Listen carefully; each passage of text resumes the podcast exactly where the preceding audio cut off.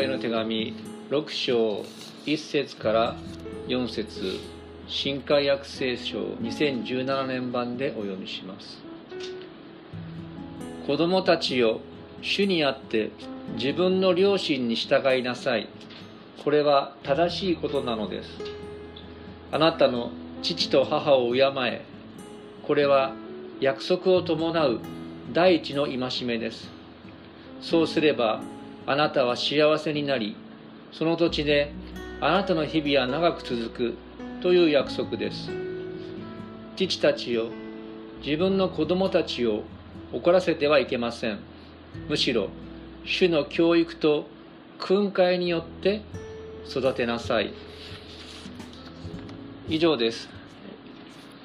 今日はこのところから子供と親への教えと題して御言葉を取り次ぎます。皆さんおはようございます。今日はちょっとですね別の教会に行ってる方とか、ま、体調不良で礼拝に来られない方いますけれどもここでですね共に主を礼拝できる幸いを本当に嬉しく思います。エピソビトの手紙からですねずっと続けて私たちの教会では、まあ、礼拝取り上げています。一章の一節からずっと来まして今日から6章になりました。で先週のところからですね、えー、家族に対する教え、まあ、いわゆる家訓ですね。家の訓とか家訓のところに入りました。そして先週は先週はですね夫婦の教えだったんですけども今日は親子に対する教えです。親子に関わる教え。で皆さん明日何の日かご存知ですよね。オミクロン株が蔓延して成人式が中止になる。そんなことも言われてますけども明日は成人の日です。で成人の日皆さんそういう日を体験した方もいらっしゃれば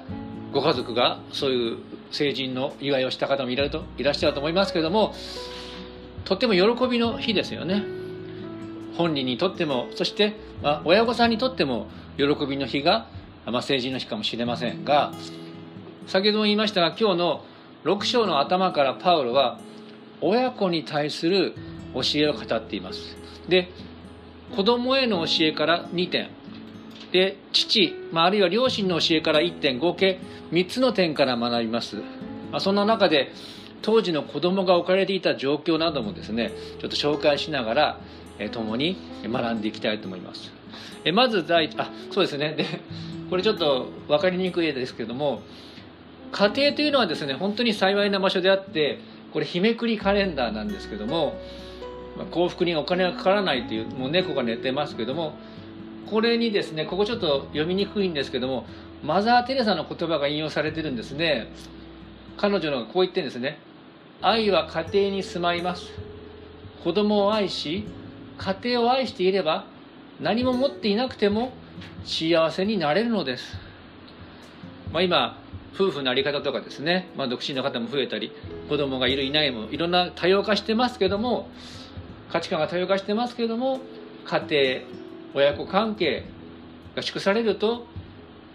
本当のまあ幸福を味わえるとマザー・テレサも言ってるわけです。まあ、そんなこともありながらですけどもまずですね子供の親に対する態度のに関わる教えです。まず両親に従いなさいという教えをパウロは述べています、まあ、読める方はちょっと6章1節これ前にもありますけどまあ大きい声出せませんが読んでみましょう。3はい。子供たちを主にあって自分の両親に従いなさい。これは正しいことなのです。これはですね正しいことなのですって意味どんな意味かっていうと当時のローマ社会の中でも一般常識としてこの価値観は受け入れられていました。そして当然ですね旧約聖書の価値観からも受け入れられていたのでパウロは違法人のクリスチャンのローマ社会で生きるエペソのクリスチャンにですね。正しいことだからあなたは自分の親に従いなさいと教えているわけです。実はですね明日成人式ですのするところも多いんですけどイエス様自身も成人式を行ったの知ってます？ユダヤ教ではですねバーミツバといってですねまあ数えで1312歳の成人の祝いをするんです。でルカの2章を読むと分かりますけれどもイスラエルの神殿にわざわざ行ってこの成人男性の12歳13歳の男の子のまあ祝祭というか神への献身を表明するいわゆる成人式をイエス様も行ったわけなんですね。でしかしイエス様はその後両親に従ったと聖書は言っています。こんな絵もありますけどもルカの2章51節でイエス様についてこう言ってんですね。その成人式が終わった後のイエス様。それからイエスは一緒にエルサレムからですね下っていかれナザレに帰って両親に仕えられた。母マリアはこれらのことを皆心に留めておいた。何が言われてるかというと実は私たちが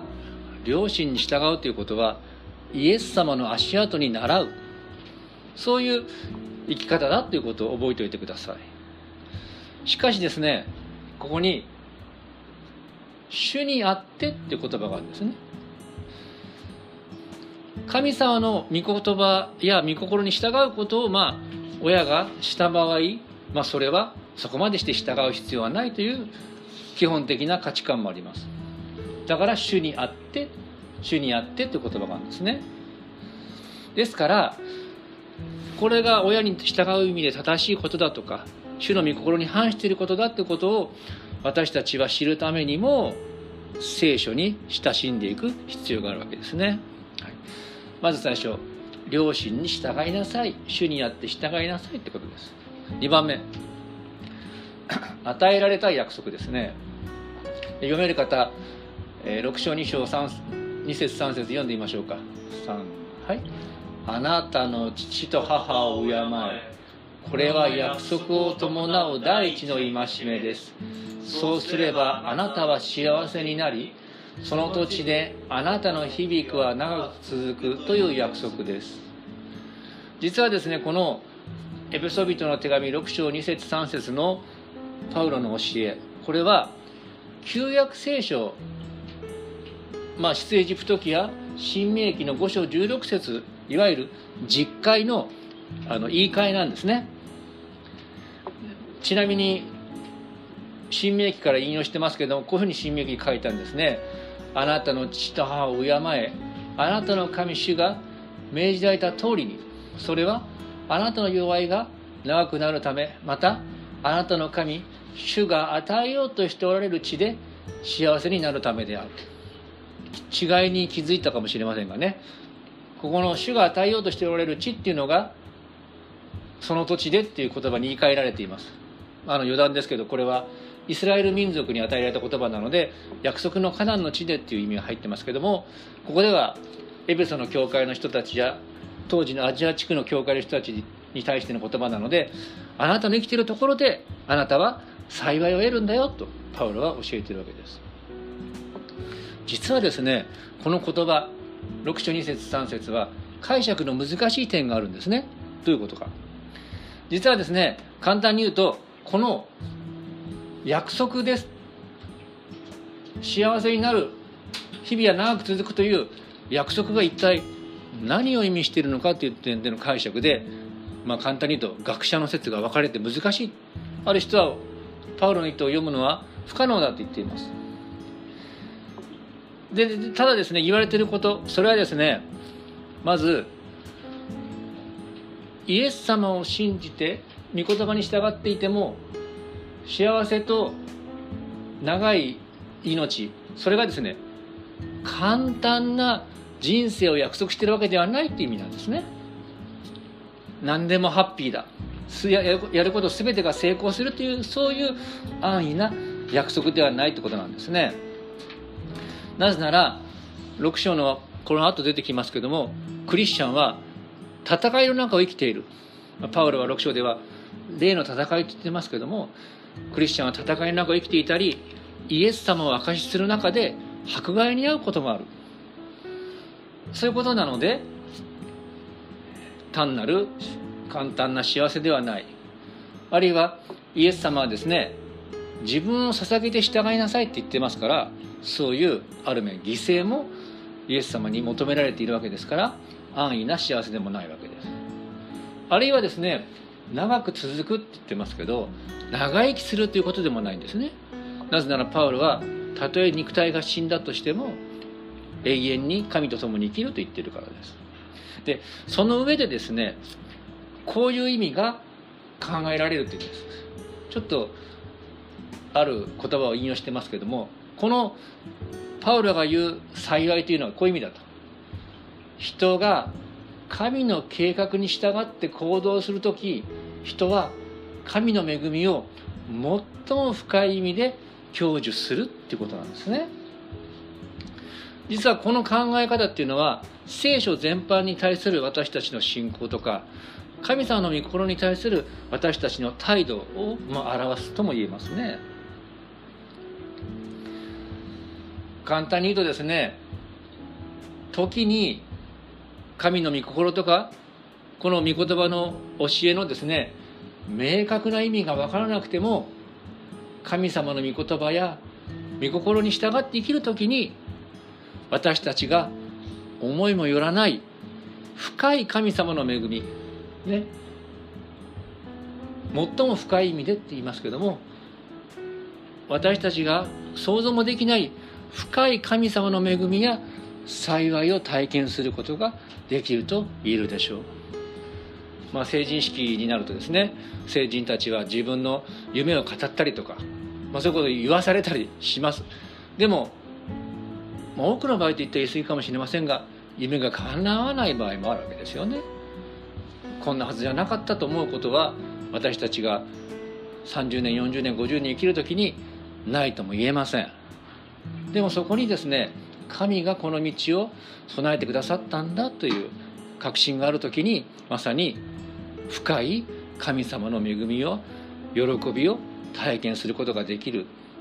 そのような満足を知ることができるということなんですね。良い人生っていうのはどういう人生か。幸いな人生はですねイエス様と一緒に旅路を歩む人生だっていうんですね。そしてその旅の終わりには何があったとしても必ず祝福が約束されている。イエス様は私の十字架を背負ってきなさいと言いましたけどもその荷は追いやすく軽いとも言っておられるんですね。有名なこのイエス様の御言葉にちょっと耳を傾けてみましょう。というふうに言いますね。すべて疲れた人重荷を負っている人は私のところに来なさい。私があなた方を休ませてあげます。私は心優しくへりくだっているからあなた方のあなた方も私のくびきを追って私から学びなさい。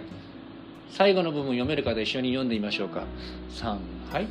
そうすれば魂に安らぎが来ます。私のくびきは追いやすく私の荷は軽いからです。イエス様に従う道は決して簡単ではないかもしれませんがそのくびきが追いやすいには軽く思いもよらない深い幸いを知ることができるということですね。それはまた私たちと両親との関係にも言えるということなんですね。そしたら3番目最後の点。今度は父親両親に対する教えです。子供を怒らせてはなりません。繰り返しになりますが読める方6章4節読んでみましょうか。3はい。父たちを自分の子供たちを怒らせてはいけません。むしろ主の教育と訓戒によって育てなさい。これはですね、まあ、当時子供に対する権威はですねいわゆる家父長制の中にありましたから父親が断然こう強く持っていたんですね。でも多くの学者はまあ父親が基本に教えられていますけども母親にとっても耳を傾ける、まあ、教えだと言ってます。まあでも基本は父親私もそうですけども父親への教え。でここでパウロ言ってるのはですね当時の社会習慣と同じように父親が子供の教育やしつけをすることは認めています。でもいわゆる権威の乱用があってはいけませんよと戒めているんですね。で実はですねこの家訓シリーズっていうのはこういう特徴があるんです。当時の社会的な上下関係の中で下の地位のものを最初に教えて次に上の地位のものを教えます。今のところで言えば子供に教えますよね。下の地位のもの。当時の風習で。で後で今高い地位の父親を教えています。で先週見たところですねちょっと語弊あるかもしれませんが当時の習慣ですよ。当時は夫婦の間では男性の方が立場上だったんです。女性がまあ従う立場だったんです。だから先週の教えも最初に妻たちよって教えてそして夫たちよって教えました。でねこれ想像してみたんですけど当時教会でこのパウロの言葉を聞いた人、まあ、聖書読まれたんですけどもねこの手紙が読まれたんですけどこういう反応があったんじゃないかと思うんですね。まず子供たちよ従いなさいって言われたらですね常識の範囲だだから子供も父親もそうだそうだそうだと思うわけですよね。でもその後に父たちを子供たちを怒らせてはいけませんって言われるとですね例えばまあ分かりませんけど目つぶって聞いていたね父親がそうだ子供は親に従うべきだってこういうふうにうなずいてたらはっとですね目が覚めてえ私にも教えられなきゃいけないのか？みたいな思ったかもしれません。まあそれはイマジネーションでしかないんですけどもそれ以上にですね当時の子供の状況を考えるとこれがいかに衝撃的な教えだったかってことが分かるんですね。でちょっと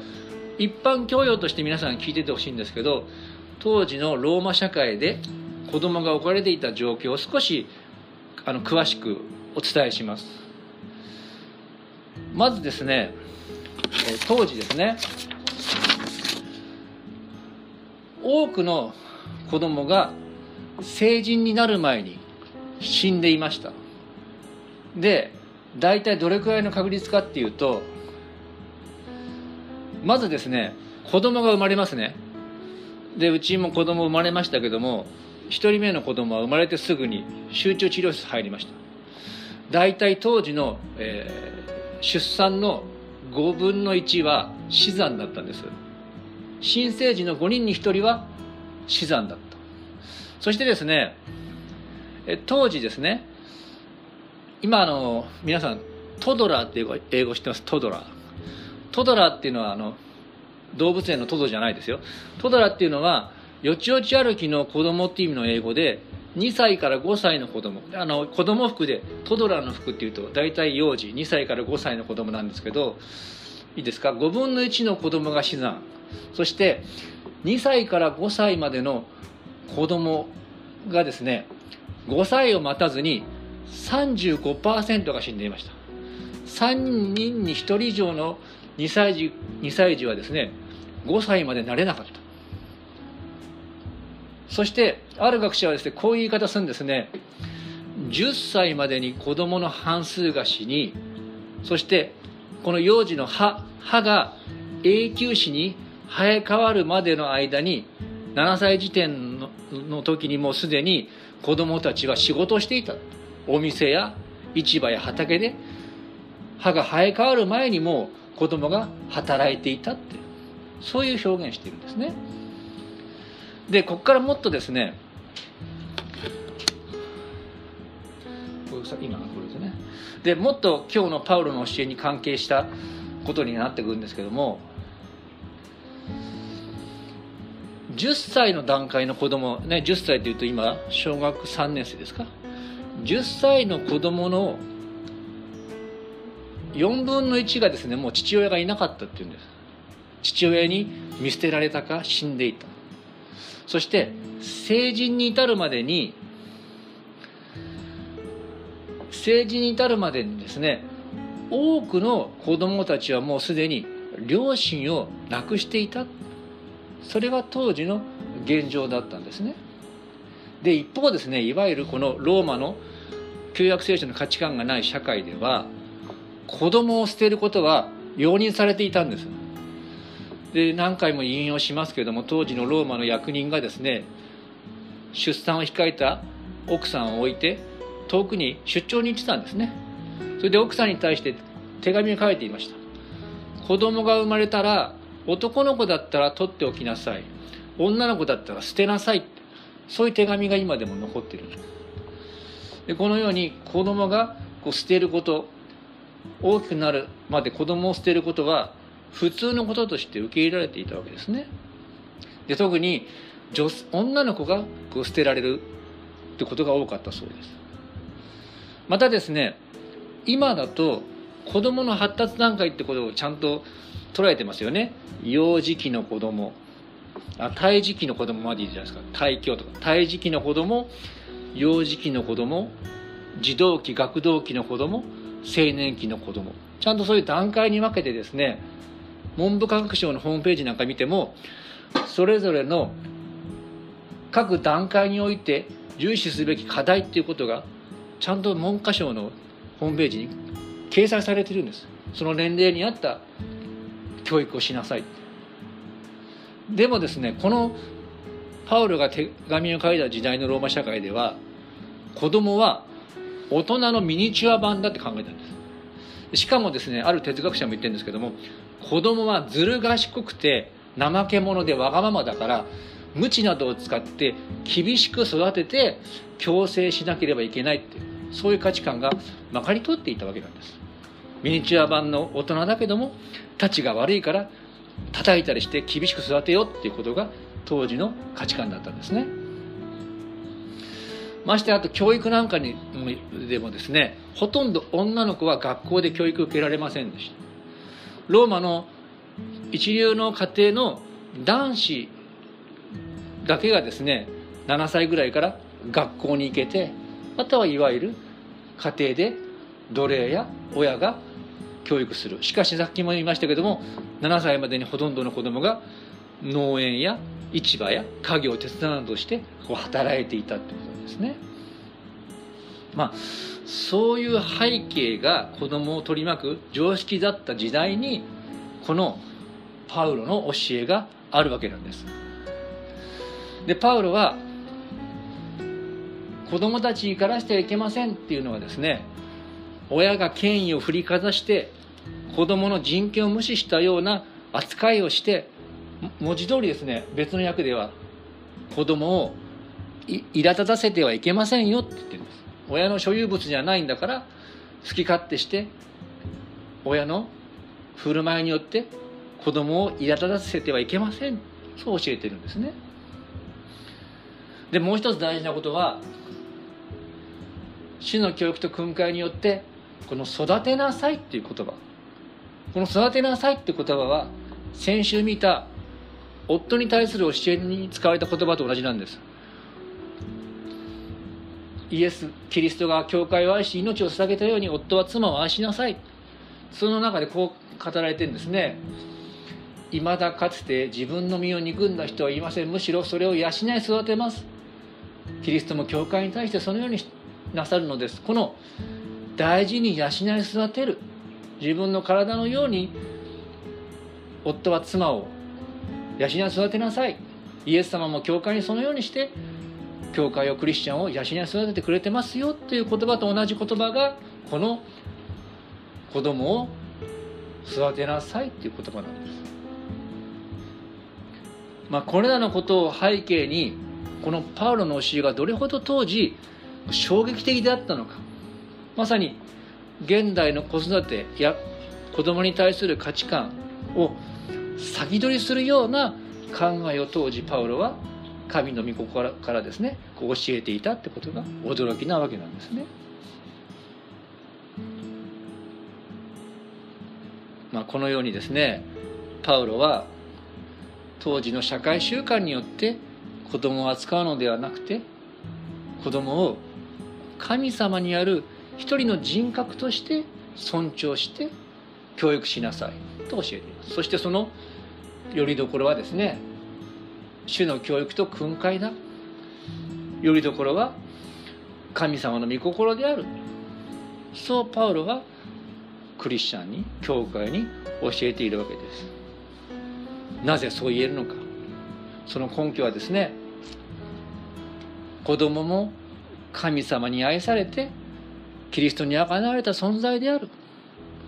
夫婦にも見られたように人それぞれ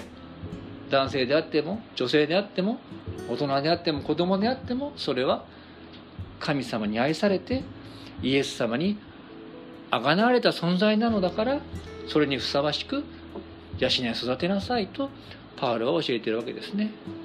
まあ、これらの御言葉神様の愛を私たち自身への愛としてまたそれに倣うお互いとして家庭の中で死の御心を生きるお互いでありたいと思いますお祈りしましょう天の神様皆を賛美いたします。パウロの親子に対する教えから今日学びました。当時の本当に劣悪な子供に対する環境を覚え驚くばかりでありますけどもこのように神様にあって子供を養い育てることまた父親母親を敬うことあなたが御言葉から教えてくださっていることを感謝いたします。どうぞ御言葉に養われまた主に習うものとして私たちがこれらの教えのうちを生きていくことができるようにどうか導いてください。この願いと感謝を私たちの救い主主イエス様のお名前によって祈ります。アーメン。それではどうぞそのまま黙祷してくださって1分ほどですね神様の御心に御言葉に応答する時間を持ちましょう。